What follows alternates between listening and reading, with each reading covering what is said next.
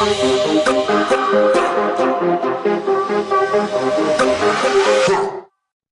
right, everybody, back again. Flipping Mats, Wading Flats podcast here at Fish Tackle Marine, San Antonio, Texas. Let me adjust the mic a little bit. This is Josh. Unfortunately, uh, my man Joe, my partner in crime, is out at his real job, you know, trying to knock down that dollar. So I'm flying solo here for a little bit. And fortunately, here in a little bit, we're going to have Will from Fish Tackle Marine going to jump on here in a little bit. But other than that, let's uh, let's get this party started here. See what happens here. Um, man, it's been an interesting week. Uh, classics winding down, uh, all that stuff. You know, all the hype and hoopla is kind of on the in the rearview mirror. We've got uh, uh, MLF Bass Pro Tour going on right now. Lake Murray, those guys have been snatching them up pretty good. Uh, some of the weights have been pretty surprising. You know, over 20 pounds to win the rounds and stuff. So been pretty interesting. But man, uh, seems like we are in the uh, heart of bass fishing, and we are getting ready to uh, jump into the saltwater world. Uh, we're going to get into the uh, Wading Flats part of this podcast. Got a bunch of stuff starting coming up. We have the first Texas Professional Red, Red Redfish League Texas Open this weekend, Port Aransas, Texas, April 8th going on. It is a uh, two man event real cool format. Um, very similar to the older uh, IFA redfish tournaments they used to have. Uh, two man teams, artificial only, two fish per team, uh, two slot fish per team, weigh them in, uh, no wade fishing, no live bait, none of that. So, very, very similar to bass fishing. And it is uh, something that I'm very interested in. I've decided I'm going to go dip my toe in it this weekend and put my money up and go see if uh, go see if we can catch some fish. It is. Uh, I've been uh, very interested in watching what this professional redfish league does. They have done uh, some really good stuff, really cool stuff over the last couple of years. Man, they have. It all accumulates or culminates at the end of the year with the Redfish World Series, which it is a huge tournament. Um, last year it was in Louisiana. I believe it's going to be in Louisiana again this year, but just real cool format, bunch of different ways to qualify for it and everything, and just end up getting making trying to make your way to Louisiana and get a big uh, a big chunk of that prize at the end. So, uh, but kicking off this weekend, Port Aransas, man, it's going to be an interesting one. Weather's been terrible, been super windy, blowing 15 to 20 for the last week, week and a half, two weeks, it seems like blowing 20 out of the south, switching around, blowing 20 out of the north. And I mean, these fish probably don't know what to do. I think right now about they're probably just swimming in circles because the wind's got them going every every direction, got the bait going all over the place. Water's dirty one day, clean the next, then goes back to dirty. And I mean, they just these fish are not going to know what to do or uh, or where to go. So it's definitely going to be a uh, a uh, very interesting tournament. Going to be a lot of running around, and uh, for us, it's going to be a lot of uh, running and gunning because, man, we haven't pre-fished, so we're basically just going to load the boat full of gas and send it and do a little running and gunning, and hopefully we can land on two decent ones by the end of the day. Um, I'm uh, definitely one of those guys that only likes to have a few rods on the deck of the boat when it comes to tournament day, but needless to say, I'm pretty sure every one of the rod holders in that is going to be full this weekend because I'm going to have everything from soft plastics to blade baits to popping corks to who knows what. You know, it's if it's in my boat, there's a good chance this weekend it's going to get thrown. So we are definitely uh, just going to be learning as we go, one cast at a time, one fish at a time, and hopefully we can uh, get a few bites early and kind of key in onto uh, what they want or what they're going to do. So definitely looking forward to that. Um, I think the uh, captain's meeting is going to be Friday night.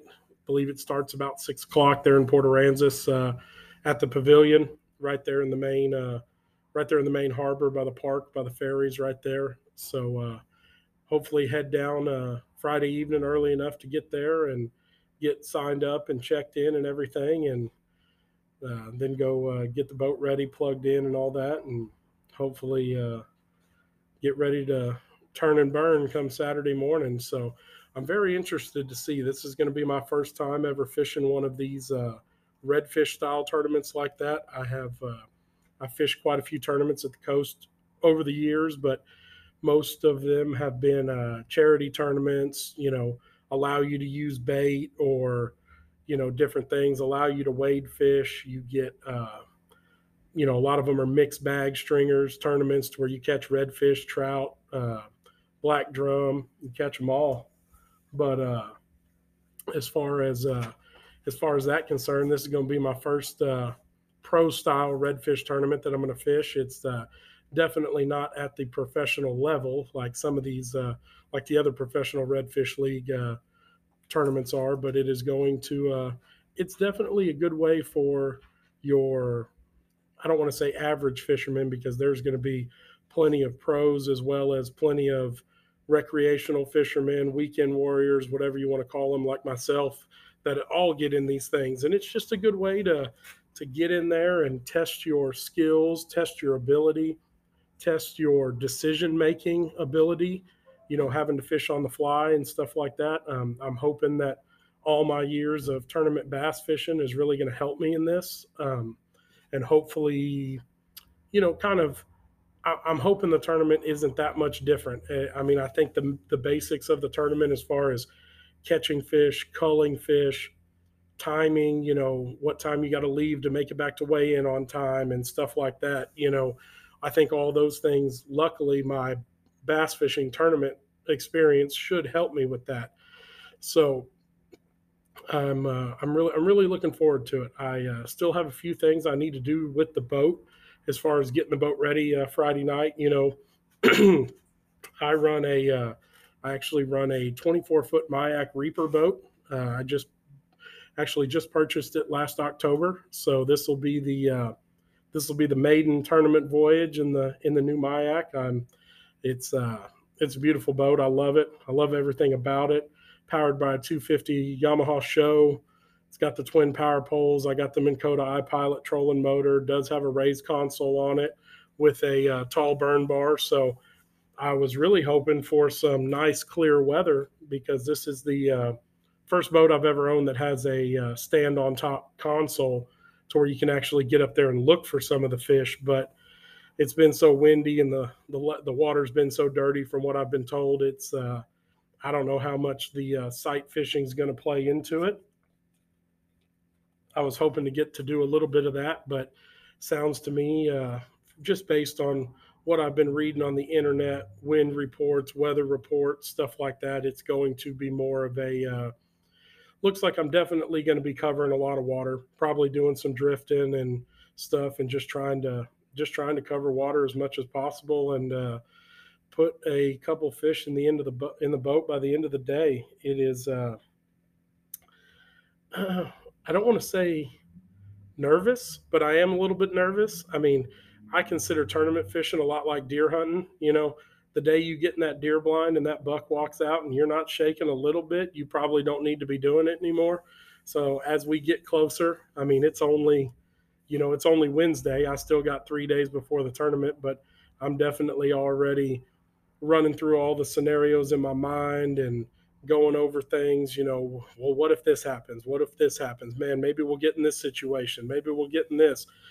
And uh, it's definitely the the pre-tournament jitters and nerves and stuff like that are definitely starting to ramp up the closer we get. And I'm sure uh, I'm sure Friday evening as I'm driving down there, it's really to start to start hitting home before we uh, you know before we get there or as we get there. So I'm uh, definitely looking forward to it. Um, I'm very, very interested in seeing how many boats show up. I know it's a little bit of a tough weekend being uh, Easter weekend.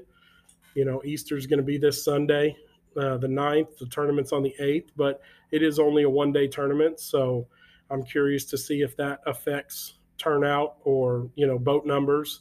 I do know in the bass fishing world, uh, having tournaments on major family holidays is usually not always the best idea just because, you know, a lot of guys are spending time with their family, spending time with their kids, stuff like that, and getting the time away to go fish isn't always an option. But uh, I do also know when you're a major tournament organization like this uh, PRL, the Professional Redfish League, is, he runs a lot of tournaments throughout the year. And I do know timing and schedule of events and getting stuff, you know, scheduled throughout the year so you can get all your events in is it, it's um, it's a nightmare in itself. I I don't uh, I don't wish the duties of a tournament coordinator on anybody because what those guys go through is unbelievable to pull off these tournaments and I appreciate every single thing that they do and every single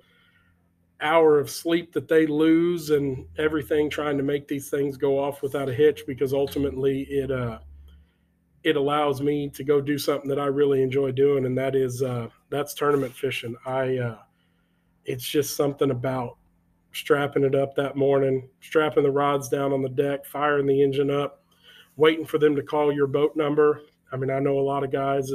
I'm sure a lot of guys that listen to this podcast are tournament fishermen also, and there's just nothing like that morning of when everything's getting ready, you're getting excited, you and your partner are going over tackle and tips and man we should do this wind's doing this water temperatures this and just trying to decipher the whole thing. It's uh, i uh, i consider tournament morning to literally be like somebody taking a thousand piece jigsaw puzzle and just dumping it out on the front deck of the boat. And hopefully by the end of the day you've got all thousand pieces put in before you get back to the weigh-in. I, and it sounds crazy but there is just there is so many things that factor into a good day of fishing. And i think that's why it's so hard to win. I mean you look at all the best tournament fishers fishermen of all time you know even on the bass side the guys like kvd the the Denny Brauers of the world the Ishama monroes the mike iaconellis uh, then you get over to the um, you know the redfish side guys that have fished those IFA tournaments for years. Uh, there's a lot of guys, uh, local guys that I hear the names of and stuff, but you know, the guys from the Corpus area, the Kevin Akins, the Chris Smiths, the uh, um, Jay Watkins back in the day, the you know, uh, gosh, I know I'm I hate naming names because I definitely know I'm going to leave out a few, but you know, all the guys, the uh, Russell O'Reillys and the you know. I believe uh, there, there's just a bunch of them, but you know, all these guys that fish all these tournaments, and when you really sit back and look at it, and you look at all the tournaments you've fished over your career, when you look back and go, man, I've won less than 10% of the tournaments that I've entered. So, you know, you're going to win single digits out of every out of every hundred that you fish. It seems like, and it's really hard to put a put a quantifiable number on just how hard it is to win. And I think that's mainly due because it's not like a normal sport. Um, you know, when you when you talk about football, the field's 50 feet or 50 yards wide, it's 100 yards long. A touchdown's worth seven, six points, extra points, one point, field goals, three points, safety, two points. And it's like that every single time those guys step on the field. There's 11 guys on offense, there's 11 guys on defense, same yardage for a first down every time. The whole game is broken down to consistencies. Everything in those games are consistent. Same thing with basketball. The free throw line never moves, the three point line never moves. Uh, all that stuff is consistent all the time. It's you have the same minutes for every quarter. You have the same minutes for a half of you know uh, all the games are the same time. Well, then you jump over into the fishing realm of it. And yeah, there are a lot of constants. Like this tournament this weekend, there is going to be two per, two guys per boat, artificial lures only. You know, you're allowed to weigh in two fish between 20 and 28 inches. And you're going to fish from the time they call your boat number to you have to be back at the weigh in by, let's say, back in the boat basin by three o'clock. So those are consistent. And that is not going to change for anybody that is fishing this tournament. But now you have Mother Nature involved. You know, we're not playing in a dome. We're not playing anything like that. You have tide, you have wind, you have water clarity, you have water temperatures, air temperatures, clouds, sun. I mean, everything in the world can change what these fish do on a day to day basis. And that's why you hear guys talking about, man, I killed them yesterday. I don't know where they went. I don't know what happened. Well, something could have changed. It, it could have been something as small as the wind picked up from 15 to 20. Now the water's dirty. Or it could be something as simple as, hey, the bait was up here feeding on this certain plankton or this certain algae, and we got a bunch of fresh water in the lake with rain and it washed all that stuff down. So the bait followed it. Well, the bait moved. Now the, the target fish moved, the, the fish that we're looking to go for. So there's so many things that can change in just the blink of an eye that as a competitor, as an angler, we have zero control over. It is truly a game or a sport where you are literally just along for the ride. You're rolling with the punches. yeah, it's probably the same thing that those guys think about when they strap onto the back of a bull or something for rodeo. You know, you're basically just going out there and you're rolling with the punches. You're you're rolling with the tide. Whatever that animal's doing, you're trying to follow to the best of your ability and just try to capitalize if they're fortunate enough to make a mistake. And God, I feel like that's what it's like every single time we put the boat on the water, no matter what it is, is, uh, you know, you're chasing something that you know is there, but you can't always visually see that it's there. And you just have to, just have to run around making calculated or educated guesses to the best of your ability. And hopefully you end up, uh, hopefully you end up where you need to be by the end of the day. So hopefully, uh, if everything works out right, and my partner and I make a few uh, good decisions, and you know, read the conditions and stuff the way that I hope we can, that maybe by the end of the day we'll have that thousand piece jigsaw puzzle put together. but if not, we might end up just one little corner and we still got 900 pieces over on the other side of the deck that we hadn't even touched yet. So it's uh, it's definitely going to be interesting, and uh, I really encourage anybody that loves coast fishing to look into the Professional Redfish League or PRL. They have tournaments in Texas, Louisiana, all along the Gulf Coast, all the way to Florida, all the way up to South Carolina. I mean, the the team at the PRL does an unbelievable job of bringing the sport of competitive red fishing to the forefront and trying to get more people in it, get more people interested in it, get uh, sponsors in, interested in it. And they really do a good job of creating a good platform for a lot of very solid, solid competitive redfish anglers to get on the uh, to get in the spotlight a little bit and uh, showcase what they do because uh, I mean I, have coast fished my whole life. I've bass fished most of my life, and I love bass fishing. But man, there ain't many bass that pull like a 27 or 28 inch, eight or nine pound redfish. When those when you set the hook on one of them bad boys and they're peel and drag and you're doing everything you can to keep them just keep them at bay and try to get them in the boat, get them netted. I mean, it's a uh, it's definitely a sight to see, especially when uh, when you haven't done it a whole lot. It's uh, it's exciting to say the least. I I think that's one of the reasons why I enjoy guiding down there as much as I do is just because uh, you know I don't think anybody realizes how hard those fish fight until they get one on the line for the first time, until they get that first long run where that where that fish pulls out 10 15 20 yards of drag it's uh it's not like bass fishing where you've got your drag just cranked all the way down you set the hook you reel them in boat flip them and it's over.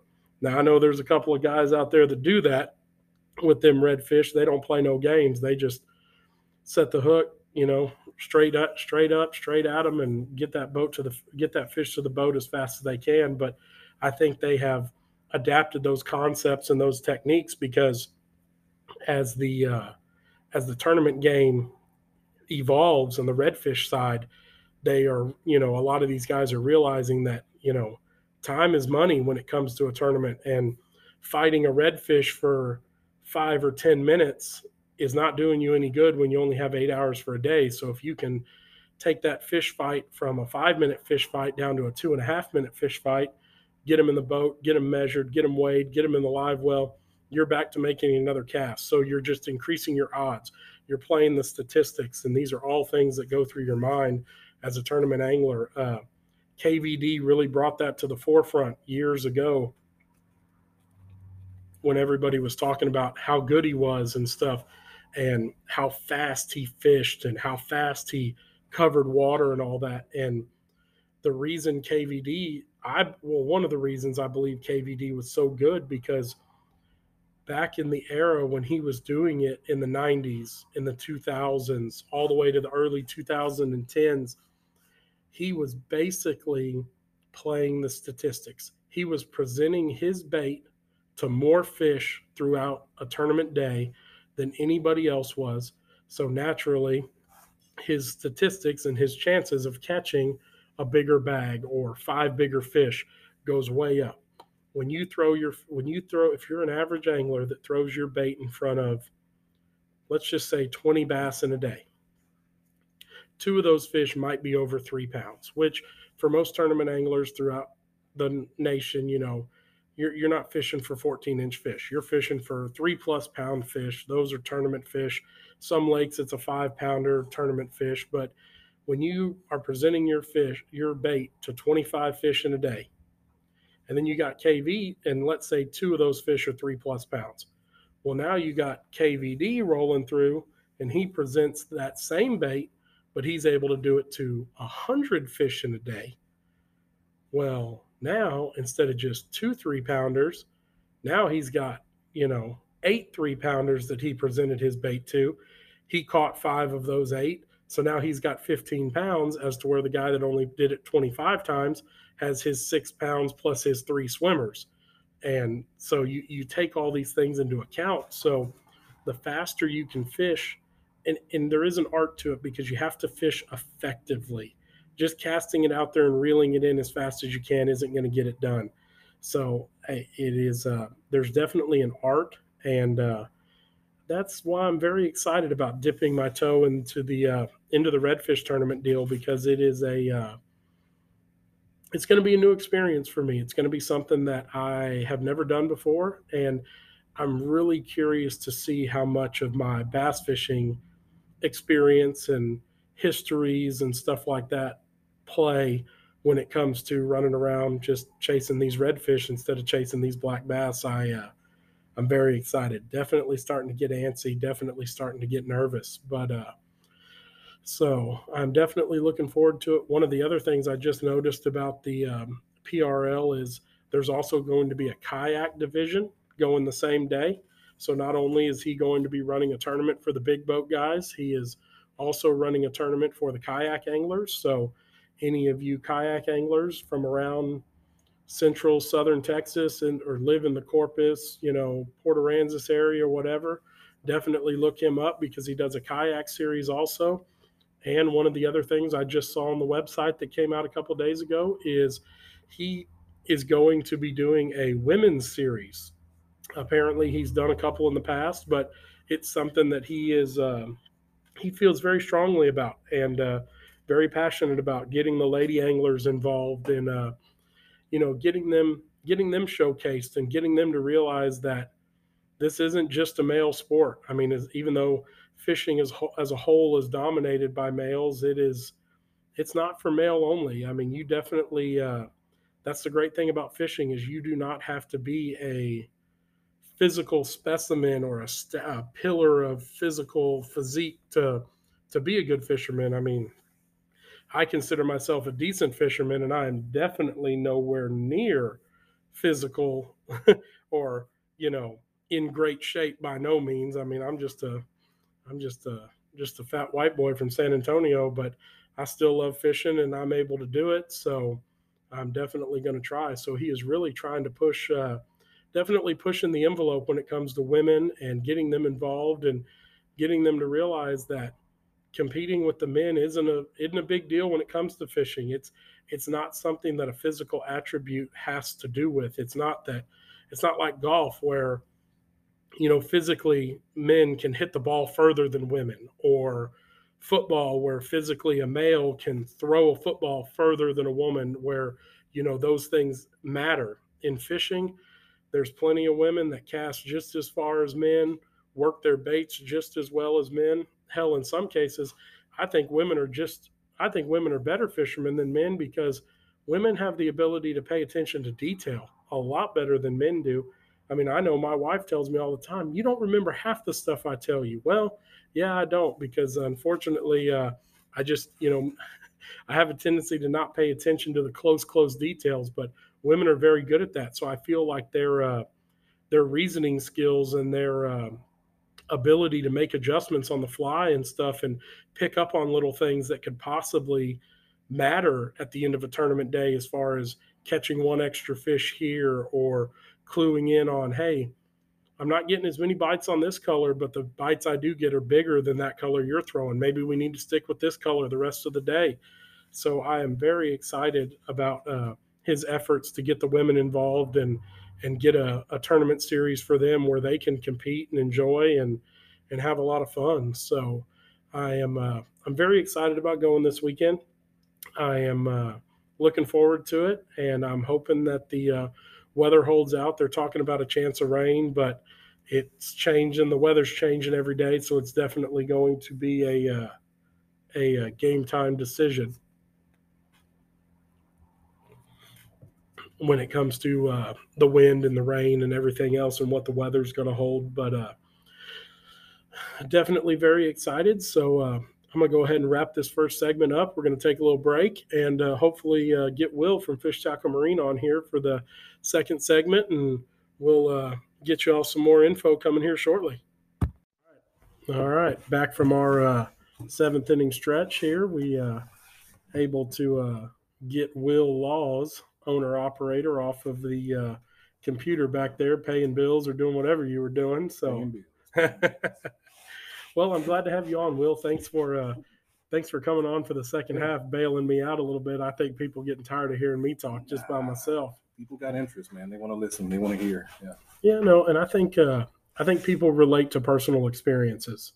Yeah. You know, I mean, especially uh, even though you know, I guess by by no means are we anybody in the fishing world, but I think a lot of your average people can relate to that. I mean, we see what all the pros and stuff post on social media and all that stuff. And of course, we all dream and aspire to be those guys, but you know what those the life those guys live and the life we live are two completely different yeah. worlds. So yeah, uh, and I found out that people want to relate more to me and you. You know what I mean? The, if I'm fishing a lake and a person fishes that same lake, they want to be able to talk to me because I'm actually fishing that lake and having success and all that stuff.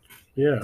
Yeah. Even if you're not having success, yeah, yeah. just learning, hey man, I went to such and such lake and fished all day and I did this all day and it wasn't working. So at least you know, hey, well, I'm going out there next week. At least I know, hey, maybe maybe I won't try this. I'll start with something different, see what happens. Yeah, with the world of social media and all that stuff, people want realness. They want to relate, be able to talk to somebody who's doing it, not living behind the lens, the fake life, whatever you want to call it. So yeah. Yeah, for sure. Yep. I notice that on YouTube a lot. Yep. Like I always notice the uh, when you get on YouTube and you see the videos, like when you want to learn how to do something. So of course everybody researches on YouTube. Well, I'm always interested by those people that put the videos on YouTube that are you can tell are just average yeah. Joes. They're just normal yeah. human beings. They're not a professional electrician that you're watching wire a house, or they're not, you know, a, a professional mechanic working on a car. It's a, a guy that just does it on his own, either because he has to to save money or whatever. And people are willing to share that knowledge. And yeah. I think people relate to that real well. Yeah, real, a lot more than that. You know, that's that's one of the things we were talking about off air that I love about your shop. And I think that uh, is a big reason why your shop has been successful since you started it a little over a year ago. Is yeah. I told you one of the things that I love is it doesn't matter whether somebody's ordering batteries, ordering baits, wants to look at a kayak. When they call that phone number, you answer. Yeah. I mean, you. And that's get, why I'm kind of hesitant about hiring somebody because it's it's my baby. I want to be able to provide that good customer service. No, a- absolutely. And I and I think even if even you know eventually you're going to have to hire Yeah, somebody, but that's true. I think I think just the fact of being able to pick up the phone and talk to somebody. Yeah. Like I I, I can't has I, I know I have, but I can't tell you how many times I've called Academy Mhm. To try to get a hold of somebody at the real bar to find out if they've got a bait in stock or something. I spend 30 minutes on the Yeah. phone and don't ever you get to talk to anybody. like, uh, I don't know. Yeah, or I end up getting pissed off and hang up. Yep. But I mean, you know, I heard you before we started the podcast. You had a guy call that was interested in ordering batteries, and here it is, seven o'clock at night on a Wednesday, and Will Yeah. Laws answers his phone. Yep, that's what I'm here. So, I mean, I, I think that little that little extra mile that you go is one of the reasons why uh, Yeah. you're having the success you are. 100%. I say that kind of that what sets me apart from a lot of the guys online. Because every day a new battery company pops up or a new drop shipper or somebody trying to sell something on, on Facebook and all that stuff. But I provide my phone number. They can reach out, talk to me. Hey, you got questions? I think that's the reason why people are like, hey, go buy from Will. Hey, buy. He's answered all my questions. He's talked to me. He's, he's so yeah. I think that has a lot. to do with it. Well, and it does. It, it has a ton to do with it. I mean, it goes a long way. I mean, I know I called you earlier this week looking for a certain bait. And like we've talked about in the podcast before, you know, one of the things that Joe and I talk about on this podcast is we definitely like to promote shopping local and stuff like that first. And I mean, I picked up the phone and called you and flat out was like, hey, dude, I'm looking for these baits. Before I get online and try to order them or whatever, send me a picture of what you've got in stock. Let me make sure you Yeah. got the colors I want. And I mean, because naturally, I know it's five bucks here or five bucks there, but I just I feel a lot better when I'm giving that five dollars Yeah. to somebody and I know it's making a difference over I sending it to blank blank tackle online or whatever.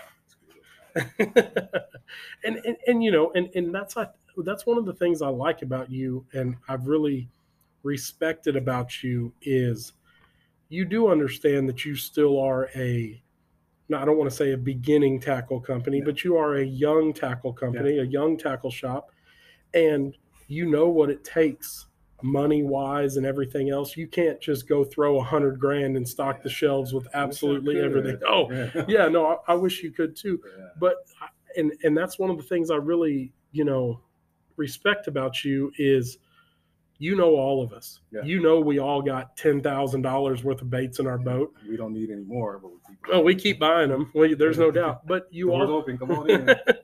but you also know that we didn't buy all them from you. Mhm. But you don't ever, you don't ever give anybody a guilt trip No, no, because I because I ordered a pack of Cincos from Tackle Warehouse or I ordered, you know, Omnia Fishing or all these other, you know, big retailers, which are great stores. But that's what I like about you is because I think a lot of small business owners take that attitude like, well, you knew I was here. Yeah. Why didn't yeah. Why didn't you buy it from me? And it's like, well, you know, okay. In the beginning, I was like that because I just wanted business in the store, but I also figured I could use that to my advantage and trying to find something that the big box stores or other tackle stores weren't doing to get that traffic here in the store or online or something like that. yeah, Yeah. I For try sure. to turn the negatives or that, hey, why didn't you shop with me into something good where people like, "Oh, exactly. maybe I will shop with you. Well, and it's something as simple as one of the things I've noticed is I've heard you tell customers, hey, if they have a, a particular part that you sell in the store, for instance, uh, a battery or something that you sell in the store, even if they didn't buy it from you, you know, you still tried to help them out. And Yeah, hey, yeah. you know, just because it is a brand you represent and just going that extra mile. And I think doing those little things, that guy's going to remember that next time it's time to buy batteries. And he's going to be like, well, hell, Will helped me out last time. I'm just going to go get them from him. yeah, yeah. I hope that sticks with people. I, th- I think it does. You know, what's the saying? You catch more flies with honey, right? Mm-hmm. Yeah. Mhm. but I, I can definitely see where it's a little frustrating too, especially when you see, I mean, myself included, you know, we're friends, we're, you know, been known each other for a long time, but we all follow each other on social media and stuff like that. And you see somebody, you know, post a picture of a new fishing rod or whatever. And it's like, well, I know he didn't buy that from me, but it's uh, you, your, your demeanor and your persona and everything, I truly feel is what definitely sets you apart. I really do, man. Mm-hmm. I know it sounded like a Will Laws plug, but I, I really do. I mean, mm-hmm. just as simple as opening up the store for us to do this little podcast we started, you know? I mean, you didn't have to do that. Joe and I could be sitting around the kitchen table, but you you, you take care of us, man. We My- really appreciate my it. main mottos that I always say is I take care of the people who take care of me. That's that's kind of the way I. Yeah, that's that's it's a great way to live, man. So, well, back to the fishing part of Yeah, it. saltwater. Yeah, so I know I know Will, uh, you uh, definitely you have some saltwater stuff here in the store. Yep. And uh, but I definitely know it's uh, it's something on your radar that you're going to try to expand. yeah, definitely reach more into that saltwater world. Being that we're two hours from Corpus, and it's kind of a, I say San Antonio is a kind of a saltwater market. We still have a fair share of bass anglers too, but saltwater is kind of kind of a big deal. Yeah. So if I could reach into that and kind of provide that customer service, baits, tackle, whatever they need for that, other than the live bait, because they always call asking for shrimp. I'm like, I can't keep shrimp alive. You know what I'm saying? yeah, yeah, for sure. Um, yeah, but I I suck at saltwater fishing. That's What? that's the part though. Yeah. Do, do you think you? Well, it's funny you say you suck at it, but Mhm. I doubt you suck at saltwater fishing. It sounds to me like it's it sounds to me like it's probably more of a lack of experience yeah, than I think you could throw that in the mix too. But yeah, I haven't had any great trips in the Corpus Port Aransas area. really. I go down to Galveston, easy fishing. well, you know, there is, I mean, statistically, there's more fish in that area. Hmm. So, and a lot of people don't know that, but a bay system, believe it or not, even though it's saltwater fishing, a bay system truly matters on the amount of fresh water that's coming into it. Gotcha. So, you know, Corpus, you've got the Nueces Bay, San Antonio Bay, you've got the Guadalupe Mhm. and stuff dump in it. The San Antonio River and the Guadalupe River dump into it. But as you get further up the coast, further east towards Houston, those rivers that they have over there are no joke. Yeah. They're they're not like our rivers over here that start in West Texas and it might not rain for 12 months. Yeah. You know, those those those rivers over there always have water coming in. That's why Louisiana Yeah, is- with the Mississippi. with the Mississippi River is so much because it's so much more fertile. The fish, the bait, the spawns, everything is better over there. Yeah, I didn't know that.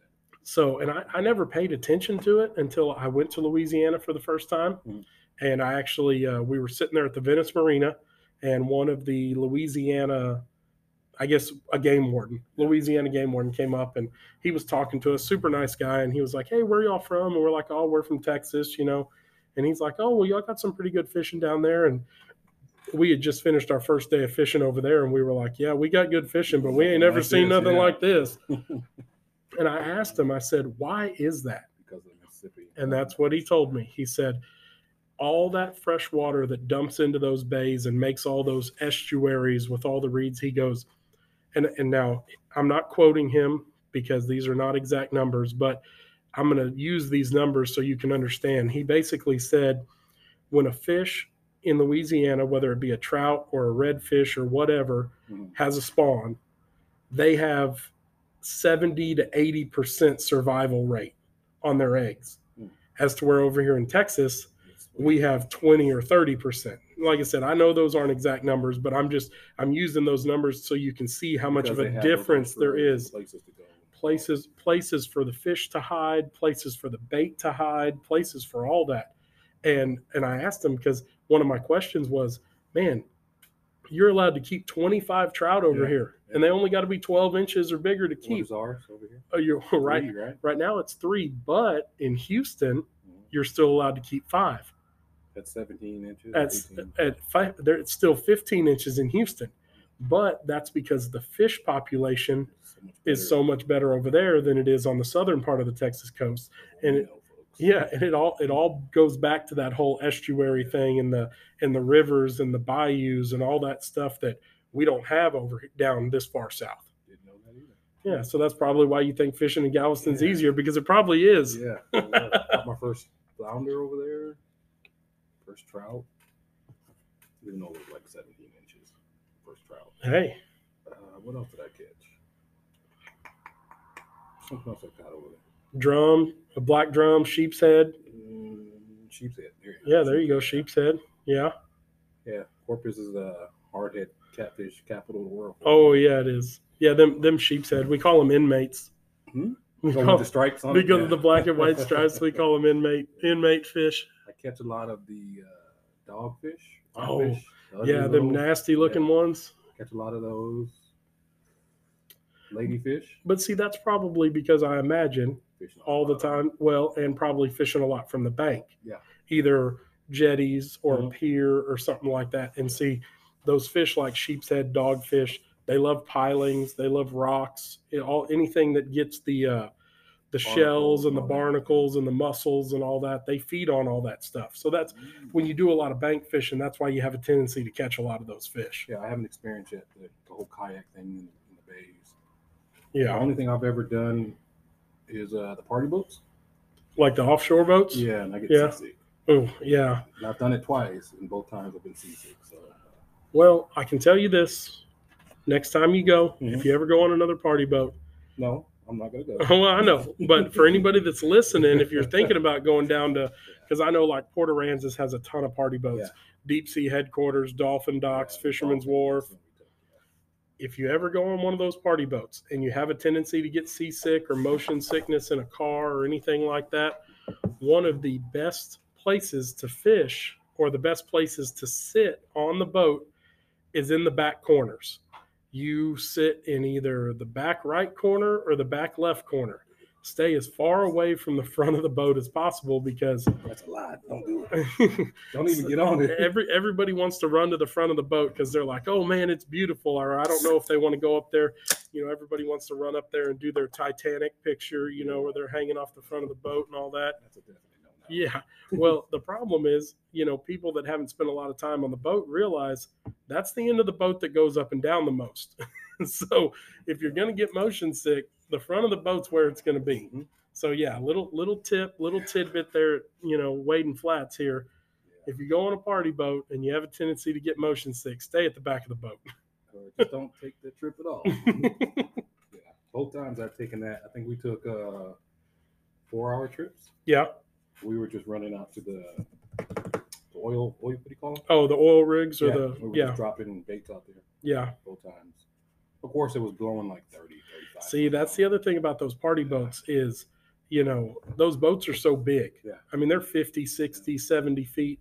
I think uh, Dolphin Docks there in Port Aransas, they've got their big boat, the La Pesca. I think it's 80 foot long.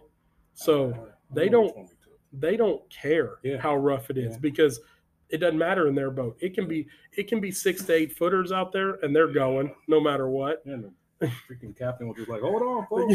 I'm like, "What the hell?" Hold on, folks, we got beer for sale downstairs. yeah, we caught fish though. Yeah, yeah, no, for sure. was puking my brains out. Yeah, but that's all right. So okay, so you know, yeah, we just need to get you down there, Yeah, dude. So when the Josh fires up the old Majek, right? yeah, That's what you the? Majek, it'll be fired up. Opening opening weekend for me is the first weekend of May. So I will be on there. That's what I'm talking about. I'm ready, man. I'm definitely ready to go down and get you and and Joe and the guys and like we talked about, you know, some people from the tackle shop here and stuff and go do a trip. I think it'll be a lot of fun. Oh yeah, sorry. This segment was sponsored by Miller Lite. That's right. Sponsored. Yeah. We don't uh dude, what is all that stuff that's going on on the internet about the Bud Light? I don't know. I don't know either. I don't know. I don't know. I was hoping you know. Light, Bud Light, Bud Light. I don't know. All these people are posting about. I saw a thing today that said Bud Light, but Bud Light comes out with a new can and has made more people quit drinking than AA has in the last 88 years or something like that. used to drink Bud Light too. Yeah, I, I don't know. I'm going to have to go home and do some research about it. First time I But about that. I don't yeah, apparently it is all over the internet. There's some kind of video, Kid Rock doing something. I, I have no idea. Know. I haven't been on social media today. yeah, no, me neither. I had to. bring in batteries all day. so. Well, that's all right. Hey, everybody needs lithiums. Mhm. Everybody needs lithiums. 2023, That's right. Boston Highway, San Antonio, Texas. That's right. Fish Tackle Marine. Come get them. Ionic Z Pro. Here we go. Back to saltwater stuff. Yeah, I don't have too much experience in it. Um, in the bay stuff. What do you call that? Inshore fishing? Right? You you would Yeah, consider it inshore. inshore. inshore fishing is yeah anything that you do inside the jetties. Gotcha. You know, and then of course offshore is you know, going out into the into the Gulf or whatever. I love the surf aspect of like camping out on the beach with your buddies, all that stuff. Burn, Yeah, we call it bonfire grill. Oh, yeah. yeah. I love that part. you'd probably like the shark fishing. Uh, I want to give it a shot. I haven't tried it. The guys that do the shark fishing down on the beach, you know. last time I was there, we were we stayed in I want to say Mustang Island, but for some reason I got a wild hair in my butt. We drove down Big Shell, Big shell, yeah, didn't fish. We just drove down there yeah. and drove back. That's cool. That's cool. Yeah, you're gonna have to. Uh, that that might be what we have to do before it gets uh, before it happens. We'll have to get somebody on the podcast. They do a big tournament down there every year Mhm. called Sharkathon. You know? I got the perfect guy for that. There you go. I like that. Perfect guy, David. There you go, David. You're in, buddy. You don't even know it. You're in. He builds custom rods too, so Oh, cool. Yeah, but they do that Sharkathon thing, and those guys, man, they're serious about that shark fishing. they got them yeah. big racks they put in their boat in the them, yeah. back of their trucks, and the, got all the lights. They fish all night, and then they've got the a bunch of them have those off-road trailers they've built Yeah. to carry stuff down there. I mean, it's That's him. crazy. Yeah, he's the same way. He's got the big platform in the back of the truck, all that stuff. Yeah. And then they use kayaks to paddle baits Yeah. out and stuff like that's, that. That's old school. No longer they use drones now. Oh, there you go, Yeah. drones. Well, yeah, it's probably a little safer. Yeah. You're out there, you know. illegal, I think. I don't know. All I all I know is those guys are fishing at night. They're fishing for 8, 10, 12 foot sharks, and you want me to get in a little boat and paddle out there and drop some bloody thanks. bait in the water? Yeah. I know they have that. Uh, I haven't seen it here, but that. Uh, what do you call that? Damn, Instagram got me. With the air gun. Oh, the bait cannons. here you go. The can, Yeah, where they where they freeze the bait into like a plug. It's like the size of a Coke can or something, and then yeah. they sh- shoot it out there. Yeah, I think that was illegal here in Texas or something. Yeah, I don't know. But you know, Texas, You it's illegal, but you know, I'm still gonna. well, hey, it but it's it's a gun, so we Yeah. we gonna own it if it's Yeah. possible. I tell you, you want to talk about a quick crazy story about shark fishing? I'll never forget when I was a kid. I don't know, I was probably ten years old, twelve years old, Mhm. and when we used to go to the beach house in Port Aransas, one of the things my dad and I'd always do is we'd drive down to the jetty, Mhm. even if we weren't fishing. We would just walk up and down the jetty, see if Yeah. anybody's catching anything or talking or whatever, you know, and talk to a bunch of guys. And of course, I was a kid, so I thought it was cool, you know, seeing all the, uh, you know, the fish on the stringers, the big redfish drum, stuff like that.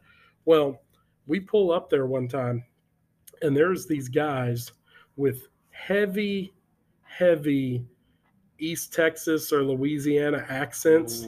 Hey man, what you doing, Yeah, man? yeah, yeah. I mean, yeah, yeah. I mean, I don't, I don't want to, you know, stereotype anybody, but they had that very, country accent. the, the, but very East Texas or Cajun style accent, and they were carrying.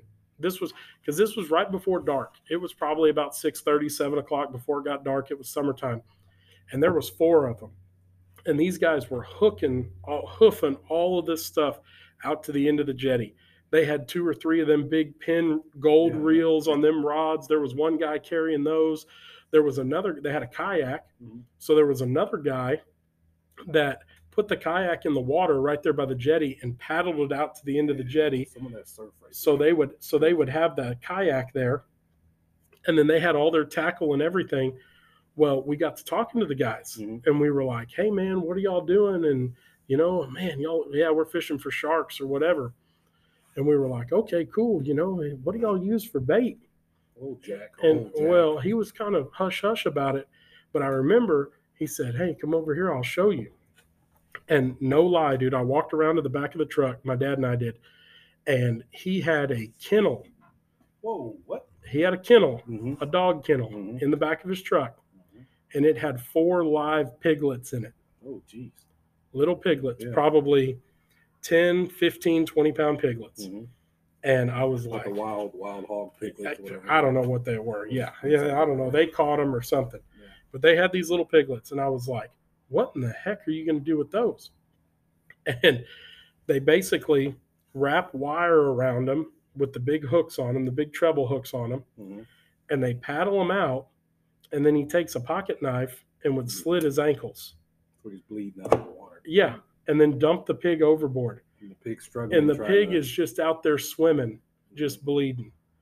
I mean, it, yeah, very inhumane. I'm Yeah, not condoning it for anybody, but I mean, you want to talk about a crazy story, and we're Yeah. like, holy cow, you know. So anyway, so we leave because I think we had to go meet the family for dinner or something like that.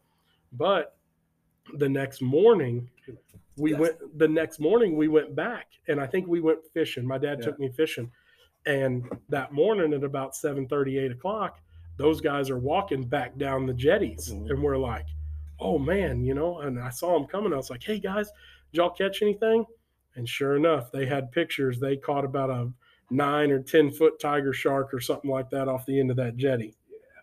Yeah, it was insane. so yeah, back to me getting in that kayak with bloody bait. Uh, that's no, no. That reminds me of uh, my family. What we do every um, what is it Memorial Weekend? We schedule a trip down on the coast. Yeah, We either go to Corpus, Port Aransas, or uh, I think last couple of years we've been going down to Porter. No, no, what's, what's way down on the tip down there? South Padre. Yeah, South Padre. But one year we went to Port Aransas. We went to Mustang Island. Where's Bob Hall Pier? Padre Island. So Bob Hall was North Padre. All right, but we went there just to hang out on the beach. Yeah. while. and it's no longer. yeah. Rest in peace, Bob Yeah. Hall Pier. They're fixing it, I think. Right. Uh, something Trying like that. Yeah. Well, we're there. People are fishing. You know, you got the pier, then you got like all the people out there in the water, swimming, surfing, and all that stuff. The guy's hooking into a 12 foot tiger shark, I think it was. Wow. Yeah. At the time, like middle of the day, everybody's fishing and all that. You start hearing people screaming and all this stuff, like, get out the water. and like trying to figure out why, you know, because people are oblivious and stuff sometimes. Yeah. Dude pulled this giant shark up on the beach while we were there. After like he pulled it up, there was nobody in the water after that. I bet. Everybody kind of went home after. I was like. Well, yeah, because then they turn around and let it go. yeah, yeah. That's the one thing I will say about those shark fishermen. They remind me a lot of bass fishermen. They're very conservation. release, they yeah. catch and release. They catch, take their pictures or whatever. Mhm. And man, I've seen some of those guys because those sharks exude exert so much energy when you catch them. I mean, a lot of times by the time you're done fighting them, those fish are just flat out exhausted. So I've seen some of those guys will have those sharks in the water for 10, 15, Yeah, 20 just stay by minutes his side the whole working on it, reviving them, making sure that they're good to go before they send them back out. And so I, I give those guys a lot of props and a lot of credit because they uh, they definitely are very uh, conservation minded when it comes to that stuff. But shark's like a big, big muscle, right? The Yeah. body's just No bones except for the jaw and the teeth, You imagine fighting. dude. We've caught some big ones. I have never personally caught any big ones. Uh, my uncle has an offshore boat that he keeps there in uh, Port Aransas, and I've been out with him. Caught a couple of big, uh, big sharks on the boat with him. You know, I think I caught a two foot black shark. I think that's my big one. Tip, Like a black tip? Yeah. One of Yeah. those, that's it. they catch a lot of those from the beach and stuff like that. So Yep. I remember I used to work at a automotive place. I'm not gonna name it, but uh, we skipped out of work early. Like three or four of us. We drove down to Corpus, fish from Bob Hall. That's where we were catching sharks. yeah, Yep. no Bob Holly. I mean that that was a staple for years on the Texas coast, guys. I mean there was even you know certain times of the year those guys would get out there, you'd catch tarpon, Mm-hmm. stuff like that off the end of it. I mean it's you know it was a great place. I hope they get it rebuilt. You know I know Harvey. Harvey pretty much took care of it, but hopefully, uh, hopefully they're able to get it back. Where is the other one that I hear? So the only two, of course, I've never spent much time I'm trying to think of the name of it. further east, you like Houston area, but I know Bob Hall Pier was always big. Yep. And then the one right there in Port Aransas is Horace Caldwell Pier. Yeah, that's the one. It's the one right next to the jetties, right there right that? in Port Aransas. Like when you actually drive up and down the beach right there, like to the jetty, it's the long pier that goes out right next to the South Jetty right there. I don't think I've ever seen it. Yeah, it's right there in right there in Port Aransas, right? By the, by the ferry and all that stuff, right? No, no, no, no, no. It's actually on the beach. It goes out into the surf. Yeah, I don't think I've ever seen that. Yeah. Those are the only two I know about. I mean, I know there's a bunch more. Yeah. I'm sure there's some up by Houston, Galveston, stuff like that. But like I said, I haven't spent a bunch of time up there. So What are the uh, POC? Port O'Connor. Port O'Connor, Isn't there a set of jetties down there somewhere? there is. They've got a set of jetties just like Port Aransas does. But the beach is like kind of desolate. There's nothing around, right? Only way Yeah. you can get to it. Is by boat. Yeah. So yeah, so the the the Port O'Connor jetties and the beach, you have to go out there by boat. You can't drive out there. Port Port O'Connor is actually just on the mainland. Gotcha. by the intercoastal. Gotcha. but yeah, so like my wife actually has a house. My wife's family has a house in Port O'Connor. Uh, they've had it, got a long time. Out of 50s, Always wondered about 60s, 70s. So they've, they've had it forever. And uh, yeah, so they do what everybody does in Port O'Connor. Like in Port Aransas, you can just drive your car, your Yeah, golf yeah. cart down there, no big deal. Well, they have in Port O'Connor what's called Sunday Beach. And it's basically there's a cut, a pass that comes through. It is called Pass Cavallo, Mhm. and it is it's a natural cut that comes from the Gulf to the Bay. It's Mhm. not the jetty cut; it's actually a natural cut. And there was a little backwater up there, and everybody just used to drive their boats out there. Like even today, you go out there in the summertime, and there will be a hundred boats anchored up on the side of the beach, and everybody's out there. They set up tents, chairs, fishing, kids, uh, everybody, and that's where everybody cool, goes. Oh, it's awesome! I got that, yeah. It's a great, but you got to have a boat to get there. What made me think of that was I watched some guys from South Padre. And I think they're driving up from South Padre to those jetties Oh, really? from the south end. Yeah, Oh, wow. could be wrong. but I'm thinking shit, that's what they do. Well, that's cool. Yeah. It's got to be like a what two hour drive By car or by boat? by car on the beach from Well- South Padre to Port O'Connor area. No. So there is a, uh, no, no, you can't get there. No, but Nope. there's another one that they drive up from from the south. There's like a set of jetties that you can drive up to. So there's a, the next, we're going to have to pause it here for just a second. But yeah, I know what you're talking about. And That's we'll, uh, I'm yeah. Yeah, and we'll we'll get into that because yeah, there's a uh, there's quite a few sets of jetties all up and down the Texas coast, but not all of them you can get to via car or whatever. So hold on just one second. All right, so yeah, the jetties. Um, back on that. So there is a bunch of different sets of jetties, all the way from South Padre Island, where the Rio Grande hits the Gulf of Mexico, Never been there. yeah, I haven't been that. I've been to South Padre, but I've never been all the way down there. So, I mean, if you start down there, there's a set of jetties where the Rio Grande hits, and then you keep coming further north. Um, probably, I don't know, as the crow flies, maybe 60 miles or so. There is a another set of jetties in Port Mansfield. Yeah, I'm thinking those two. yeah. So Port Mansfield, you can get out there, and then maybe it's those that they're driving. yeah, and, and I don't know how they're getting there because I've, I've never been down there, so I don't know if you can drive up and down the beach there or not. I know the land has changed, so it might be able to. It, very, very possible. And then as you come further north from Port Mansfield, Mhm. now you've got uh, right there in North Padre, you've got the Packery Channel that they just dug out and made and put jetties up there, Yeah, I've been to that one. and it's right there at North Padre, not far from like Snoopy's restaurant and stuff like Yeah. that. Where marker thirty seven right there. Yeah, I busted my butt walking. well, so they're also in between Port Mansfield and Corpus, where the Packery Channel is. There used to be a thing there called Yarborough Pass, and it was, but it was a natural cut. Mhm. I don't know if it's still there after the hurricane. after the hurricane. I don't know if it's silted in or not. You know, it doesn't have a jetty or anything. It's just a pass. No. But as far as man-made jetties, you've got the Rio Grande, you've got Port Mansfield, now you've got the Packery Channel, then you've got the Port Aransas jetties. Mhm.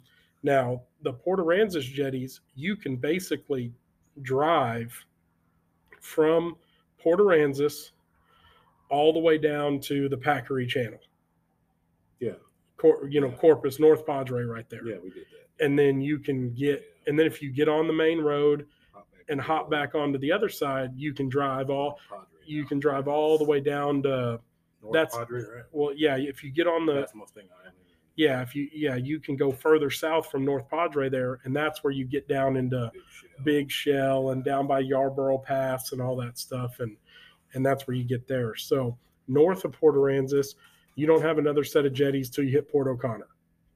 And when I say jetties, you know, we're we're talking man-made jetties with the granite boulders and all that, where they actually physically have made a waterway for ships and barges and and all that stuff. So Port O'Connor has a set of jetties, but same thing, you can't get to them by car. So there's people that have houses out on the island and they have cars and stuff out there, trucks, and you see them driving, Mhm. but you can't drive out there. Those are vehicles that they've taken out there on a boat Like, hey, and they leave them there for their, you know, island use or whatever. What about the uh, Humboldt channel? What is that? The what? Humboldt? Humble channel. Have no idea. I know I saw a sign coming from Corpus, Humboldt Channel. I think when you're on the what is highways at as you come in, As you come in to Corpus, like you're coming in Corpus and you take the so you come down 37 to Corpus, yeah and then you take a ride on 358 or SPID or whatever, Yeah. like you're going towards. past red dot and all that. You pass Red Dot, you go over the bridge. yeah, you're gonna pass the Packery Channel. Yeah, you take a left, and that's But when you're 361. coming over the bridge, I remember seeing signs like saying Humble Channel. So when you go over that big bridge, yeah, when you go over the big bridge, that's the intercoastal. that's That that's the ICW, like where uh, what is that? Snoopy's and Doc's restaurant and Marker 37. Uh, yeah, there's another one too, where like a red dot pier. Oh, so so that humble, I Yeah, guess I think that's where that was. if that one is that, all that is is that is that's probably an old. uh like ship channel or something. not not really a ship channel, but it's probably an old channel that they dug for the uh, oil boats. Hmm. Because if you look out there in the bay, right there by Red Dot and stuff, there's a bunch of uh, petroleum stuff. There's a bunch of oil wells and stuff out there. So there, if you look actually at Google Earth, there's a bunch of uh, Oil heads there's a bunch of oil heads, and then there's a bunch of channels to get the boats in and out of there and Hmm. stuff like that. So that was probably just a uh, a Man-made. pipeline, a man-made thing for moving boats and and stuff like that around. I'm So like, Channel, what is that? yeah, yeah. So uh, yeah, so you get north of Port O'Connor. The next set of jetties you hit is Matagorda. Now Matagorda, Well, isn't that that Matagorda is that bay system back there? Mm-hmm. yeah, Matagorda. You have East Matagorda and West Matagorda, known for huge trout. That's Hmm. one of the trout hotspots in Texas. Isn't the water salinity, salt water, like higher in Matagorda or something like that? That's Baffin. okay. Baffin Bay. So Baffin Bay is between Corpus and Port's Man- Port Mansfield. It's south of Corpus, Gotcha. And Baffin Bay has a very high salinity rate. Because it doesn't have any It- rivers flowing. It, it has one little creek, I think, like the Mission River or something, the Mission Creek or whatever, in the very back of Alazan or one of the little fingers, but it has no cut that goes into the Gulf of Mexico. So there is no Water influx flow. of salt water, fresh water, hurt the anything. fish or help it? they say it helps it because Baffin Bay is one of the trophy Yeah, trout yeah. spots in the world. You know, that's I mean, Hmm. yeah, there's there's been more trophy trout caught in Baffin Bay probably than just as many as anywhere on the Texas coast. How You know, do you uh, how do you travel? How do you get to Baffin? so the only way you can get there, there's a couple ways you can get there. You either have to go by boat Mhm. Well, from I'm saying if you're in a boat, how do you? if you're in a boat and you put in at marker 37 which is by snoopy's and stuff the big bridge right there at north padre island you, gotcha, that boat ramp there. that boat ramp right there there's billings or marker 37 so if you're in a if you're in an average boat Mhm. now not not one of these high performance speed bay boats that they make now but if you're just in a regular average boat that say let's say runs 35 to 40 miles an hour it is probably 30 to 40 miles down there to Baffin. So you're looking at anywhere from a 45 minute to an hour boat ride to get to the mouth of Baffin Bay. And then it all depends on how far back into Baffin you want to go, whether you want to go back into Alazan or, you know, there's a couple of fingers and arms that that branch off of Baffin. So you can either get there by boat from Corpus or Port Mansfield you can get it's the same thing it's probably a 30 45 minute hour boat ride from port mansfield but you're coming back north. Gotcha. and then there is a little community down there in the back of baffin called riviera. It's a little city or township or whatever and there is you know houses and rv parks and stuff down there because uh, when you get to baffin off of the intercoastal there's the riviera channel and it is a marked channel that goes from the intercoastal from the intercoastal Mhm. all the way back to Riviera, the beach, or Riviera, uh, the little town where the boat ramp's at. Gotcha. But Baffin is dangerous. Rocks and sea oyster beds. And all It's it's rocks, so they actually have a rock, and here I am. I probably should know this, but they have a rock. It is actually a living organism. It is a type of crustacean or or oyster mix. It's a, but it only grows in Baffin Bay. Mm. It does not. They won't remove it or anything. No, they won't remove it. They're protected, but it, it you don't find them anywhere else. on the Texas coast. But it's something to do with that salinity level and everything down there. And those big trout love them rocks. Yeah. But so do lower units and Yeah. props and the bottom of boats and everything else. So. I mean, and they're not marked because they can grow and pop up kind of anywhere and stuff. like yeah, they can pop up anywhere. I mean, I've heard stories. I don't know firsthand experience, but I've heard stories where a couple of the long term guides down there that have been guiding down there for 30 plus years, Mhm. they have over six, seven, eight hundred GPS waypoints of rocks. Jeez. just from ones they've seen or one they've hit or whatever. I mean, they're all over the place. Yeah. Yeah, and I mean they take apparently they take hundreds and hundreds and hundreds of years to grow. So I mean it's it's one of those things that it's really a very crazy Yeah, if you don't know, ecological there, yeah. system that's there. But yeah, what it is. it's it's dangerous. I mean, I've been wading down there before and just walking along and all of a sudden you stub your shin on one of those rocks and it's oh man. But yeah, them fish love it. But naturally it's a living organism, so you figure there's got to be some kind of whatever plankton or algae or whatever that the bait fish eat. and then Anytime you have bait fish, the predator fish ain't far behind. So true, that's true. yeah, so what it is. yeah, I mean it, it's a whole cool ecosystem. System, like I said, Matagorda is really kind of as far north as my knowledge stops. I mean, I've never spent a bunch of time in Matagorda, but Mhm.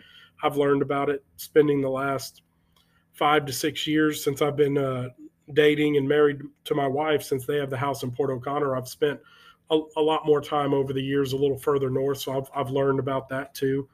Um, but yeah, it's definitely a uh, you know once you get further north than Matagorda, you get to Freeport, and then you get to Houston and Galveston, and all the way up to the Sabine River, Orange, Texas, and all that. And And my wife's family talks about Freeport a lot. Yeah.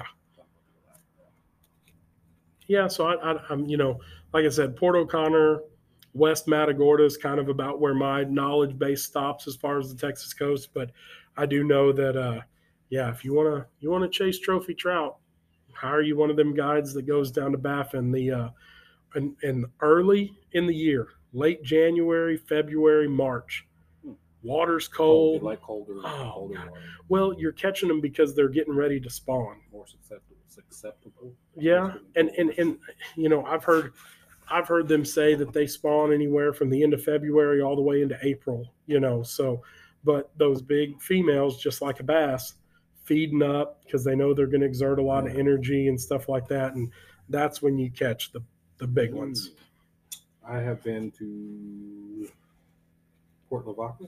Ever been there? Yeah, Port Lavaca, not far from Port O'Connor. My niece has caught some nice flounder over there. Hmm. I've all fish. I caught ladyfish. Hey, there's nothing wrong with ladyfish. Yeah. That's- no, not ladyfish. What's the long silver tapy? Skipjack. I don't know. It was Almost looks like a miniature tarpon. no, it was just like long and skinny, like a like a like a piece of tape, long and shiny. Oh, like the ribbon fish. Yeah, there you go. ribbon Oh, fish. Yeah, yeah. Tons of those. Yeah, they catch a bunch of them. When I was a kid, my uncle that has that offshore boat, Mhm. he we were talking about the party boats earlier, you know, Mm-hmm. dolphin docks, fishing, fisherman's wharf, stuff like that.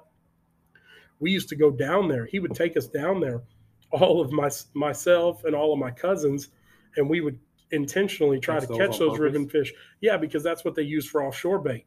I thought about that. Yeah. Keep this thing No. up so I can throw it. Oh yeah, no, that's what they use for offshore bait. I didn't know if I could touch it or if I should do it. Don't stick your finger in its mouth. They got teeth. let it ride out. They got teeth. Yeah, I didn't even touch it. I didn't do it. You can take my jig head today. yeah, no, those are those are ribbon fish. Now, uh, ladyfish, or we call them skipjack. Yeah, I use those. Yeah. Those things jump all the time. Great cut bait. Yeah, I catch those and surf. Oh yeah, Surf and dude, if you catch one, keep it, cut it Yeah. up. I mean, we, you know, I see people like to eat those. Uh, I don't know about eating them. I wouldn't eat one, Yeah, but a bunch uh, of YouTube videos people catching them and cooking them. yeah, no, I don't, I don't know about that, but I do know. Great bait. Oh yeah, we call them redfish crack because I mean the redfish love them. They, you cut them up and put a chunk on your hook and throw it out there, especially on a calm day when there's no wind. You'll see the oil slick that pops up on the water. Oh yeah, yeah, unbelievable bait. For redfish. I don't know if it's a great bait to eat. I don't think so. Hey man, I tell you what. Yeah, I tell you what. yeah. no, but yeah, I've, I've, I personally cannot say that I've eaten one, and I probably ain't gonna try, but I'll take their word for it. Yeah, you know, when we went down one year for uh, Memorial Day, my brother-in-law on that, that trip, he caught I don't know what kind of shark it was, but my mom prepared it, put it on the grill, and she baked some, and we fried some. It was some of the best tasting shark fish, whatever you want to call it, I've ever had. You know, shark is very good. Yeah. It's a very white, Yeah, it and it's it's weird because shark doesn't have any bones. yeah, it was perfect. she but- cut it like in little steaks, and she was It's not very bloody. Yeah. You know, it's not like redfish. Like when you fillet a redfish open, it's got that real big bloodline mm-hmm. that runs through it, you know, that you cut out and everything. But no, shark is very good. Yeah. In fact, one of the other things that a lot of people eat too is stingrays. I haven't heard of that. Stingrays are very white. In fact, know, uh, um, they use them for bait for sharks. yes, they use them for bait for sharks. But believe it or not, um, what you do is you you fillet the wings open Mhm. on a stingray, and you can actually do a couple of things. One of the things you can do is make scallops out of it. You can literally take like a little round coo- cookie cutter Mhm. And like poke the holes in it and make the chunk scallops out of it. Hmm. Or uh, my wife's family actually eats them too, and what they do is because it's kind of a it's kind of a long, kind of stringy meat, Mhm. um, similar to when they make it. What they do is they take the long strings of it and they wrap it in bacon and they cook it on the barbecue pit. Well, what's funny is when it's wrapped in bacon on the barbecue pit, Mm. it almost looks like the way you wrap asparagus. You know, like when Yeah, yeah, those people there. that take like three or four asparagus and wrap it with bacon and grill it. Yeah, That's what it looks like, Yeah. and it has that same. And it, it's not a bad taste, and it is very white, very, very, yeah. You know, I mean, you got to be careful bringing it in the boat or filleting it or whatever. But or whatever you call it. yeah, but no, I mean, my uh, Crikeys. no, my my my, my wife and actually my brother-in-law, uh, man, they've caught some big ones. Mhm. I mean, I'm talking. They- I've ever caught one. No, they go out there. I mean, we're talking ones that have had like four or five foot wingspans. I mean, big ones. They and they fight. It's crazy.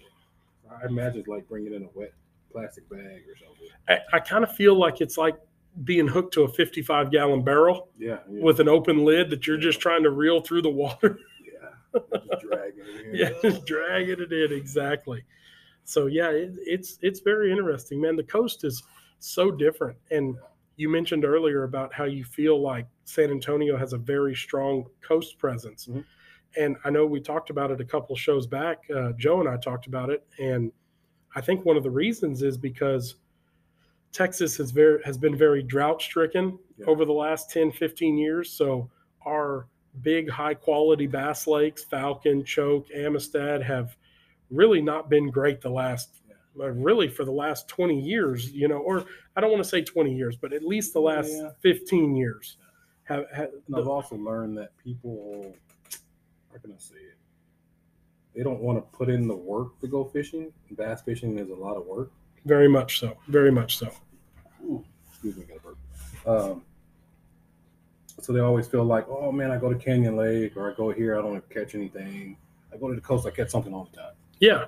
Even if you're just fishing on the bottom with shrimp, you're Yeah. catching hardheads, you're catching like, gaff well, top. Explain to you why. you Yeah, know? no, exactly. yeah, very much so. And it, and it's funny because you spend a bunch of time at the coast like I do, and God, you catch a hardhead and it's like crap, Yeah. dang, you know, shit fish or whatever, and it's like, but when you're somebody that only gets to fish maybe two times a year, Yeah, just catching something's fun. yeah, because you look at all the guys that we see them all the time at like Braunig and Calaveras. Mhm. Those guys line up on the bank. Yeah. And they chunk those rods out there and they sit and wait, but you're not getting bit all the time like you are at the coast. Yeah. I mean, God, I the, do have a couple guys that, that shop with me. What's up, Carlito? Not Carly, Carlito. There you go. Uh, he's got it dialed in at Braunig Calaveras. really. He's the I want to say he is the fish master of Braunig Calaveras here in San Antonio. Yeah. Maybe we can get him on to come in here and talk about it. No, that'd be cool. I would love because that's something I've never done. Yeah, he is dialed in on redfish, carp, all that stuff out there. Yeah. No, that that that would definitely be cool. Yeah. But so I think a lot of those guys that used to be diehard bass fishermen have kind of transitioned to the Because of the coast a little bit yeah. just because of the work, because of the lack of water. I mean, my, Mhm. my tournament bass partner and I joke all the time about how good Amistad and Falcon and Choke used to be. You know, you could throw a dart at the Yeah. map and pick any bank and go down at 100 yards and you'll catch a five pounder. Mhm. Now, you might go two, three, four, five, ten trips and not catch Yeah. a five pounder. Screw this crap. Yeah, exactly. exactly. So, you know, I think, and especially as you get kids and stuff involved, Yeah, it's, uh, That- that's where the- entertained and all that. Yeah. look at something, yeah. I mean, I remember as a kid, my mom, my mom and her two best friends, uh, they were all teachers and they're all retired now. But my mom, uh, her friend Callie, who was like a second mom to me, and then Chris, who is my godmother. We used to take a trip to the beach house every year And summertime. And Chris's son, Ryan, who is uh, still one of my real good friends, he's actually a game warden now, Llano County. Okay. And uh, Is he on the Lone Star Law? Or? I think he's been in a couple episodes. What up, Ryan? yeah. So um, shout out Texas Parks and Wildlife Mhm. game warden. Matter of fact, they were over here at the Michoacana getting tacos today. I saw them over here in the parking lot. so we used to joke because we had my mom Mhm. and then we had Callie, who we would call her uh, we would call her Chef Callie, and then my godmother we'd call her Captain Chris because we were all little and we were and Ryan and I weren't old enough to drive yet. Well, my godmother Chris woke up super super early, so she'd always take us down to the pier or down to the jetty, or even just take us over to the like over by the dolphin docks and Yeah. stuff, and we'd just fish there, just Mhm. shrimp. We weren't catching nothing but little fish, perch, little redfish, You were a little kid, trout here and there. We were kid, Yeah. yeah, but Captain Chris, she would take us and God, I'll never forget. We they took us to this one spot and uh we ended up we couldn't have been, I don't know, 12, 13, 14 years old. And we ended up catching this redfish. And it ended up being it wasn't even a I probably am am, am, am incriminating myself, but it, it wasn't even a keeper. It was Yeah. like a 16 or 17 incher. But we hooked it deep and it ended up dying. It was floating in the water right next Back to us. 1982. Yeah, yeah. slot limit was, No. But it, and, and and I felt bad, and we were kids. We didn't Yeah. know any better. It was dead, and so I ended up stuffing it in the bait bucket, and we took it home. Yeah. Dude, we tried to fillet this thing. We had never What filleted fish. Oh my god, we. I'm pretty sure we ended up with like two little fish sticks. but Callie, Chef Callie, she was such a good sport. She took it in the pan with some butter and some mm-hmm. lemon pepper, and we because we were determined we were going to eat the fish we caught. yeah. It was it was on. So here your two little Here's your two little right fish sticks, and we ate it. And I mean, oh, dude, we just thought it was the best. We thought it was so awesome. That's the stuff you remember as a kid. so, Exactly, yeah. exactly. Those are the things you remember, and we're not even talking about a keeper. Yeah. But those are just the memories, that you get. yeah. That's why I think fishing's so important for kids these days. it is, and there's so many kids that don't get to experience it. That's true. So, yeah, well, hopefully uh, summer's coming. Hopefully, any of y'all out there, you want to book a trip, hit me up on uh, Facebook, Instagram, Last Call Guide. Service. Stop in and see Will in the store. He's got my number, and any of y'all looking for baits or whatever, he's got a good selection of saltwater stuff here, and I think it's growing every time I come in here. So, he's uh, definitely starting to get ramped up for uh, for summertime. Yep. so, uh, but Will, thanks again as usual, man. I appreciate you jumping on the podcast and not making me go solo for the whole time. So, business was calling, and I had to ship batteries and invoices and order these you new uh, Yamamoto Yamamoto Tanaki Nuki things. They've been flying off the shelves. So, really, I saw you packaging some up over there. yeah, duty called. Yeah. Well, that's good. Well, hopefully, if I got to do another one of these uh, solo episodes, I'll get better at it. This was the first one. I noticed uh, I uh, I'm pretty good with my ums and my whats and all that, but yeah. Oh man, I, I was a little nervous, but I appreciate y'all uh, fighting through it with me, and hopefully uh, we'll uh, get back with y'all next week, uh, next Wednesday. Uh, Flipping Matt's Wading Flats podcast here at Fish Tackle Marine. Will, thank you very much, man. yeah. Always welcome. Y'all have a good evening. Thank you.